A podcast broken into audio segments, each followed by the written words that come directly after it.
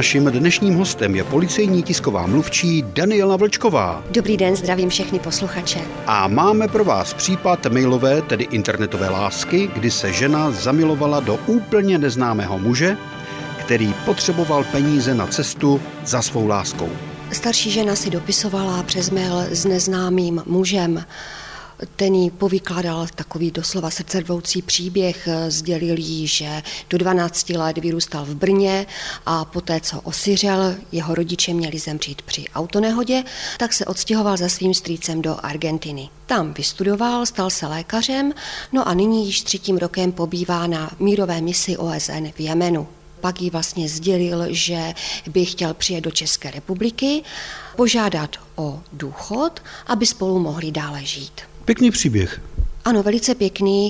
Samozřejmě tady tihleti lidé jsou dobří manipulátoři, dokážou vlastně hrát lidem na city. Když se někdo chytne na udičku, tak rozvíjí tu konverzaci právě, aby ještě podpořili tu hru na city, což se v tomto případě opravdu podařilo.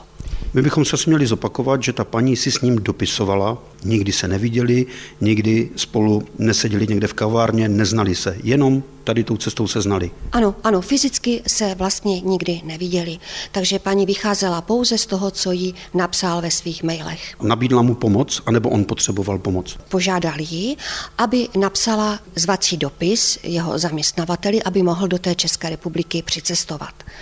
Takže paní na uvedenou mailovou adresu napsala žádost o jeho uvolnění a přišla jí odpověď od jistého Antonia, že ano, ale aby byla nahrazena nepřítomnost toho lékaře, tak musí poskytnout 6,5 tisíc euro, což je zhruba asi 160 tisíc korun. Jako za to, že on přijede, aby mohl být s ní? Ano, za to, že on k ní přijede, aby mohli být spolu určitou dobu a aby za toho lékaře zřejmě byla e, domluvena nějaká náhrada. Posloucháte rozhlasový seriál Bezpečný společný průvodce džunglí zločinu, tentokrát s policejní tiskovou mluvčí Danielou Vlčkovou.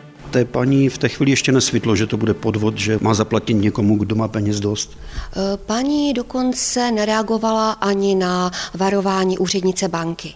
Zašla si do banky, požádala o úvěr a tehdy jí ta úřednice upozornila, že by se mohlo jednat o podvod. Řekla, že si vše musí jako banka náležitě prověřit a do týdne se jí ozvou. No paní nemeškala a svému takzvanému milému okamžitě napsala, že úvěr prozatím ještě vyřízený nemá a sdělila mu vlastně veškeré náležitosti.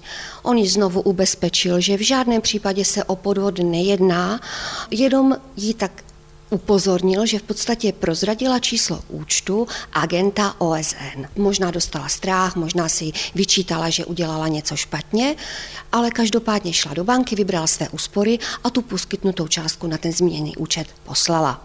O kolik peněz vlastně přišla celkem? O daleko více, protože to ještě nebylo všechno.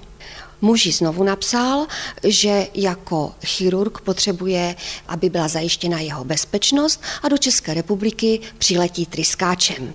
No a aby mohl přiletět, tak na to potřebuje další peníze. Tentokrát požádal o částku kolem 190 tisíc korun. Paní nemeškala, zašla do banky, vybrala zbytek úspor a poslala je tentokrát na jiný účet, který vlastně ten muž poskytl.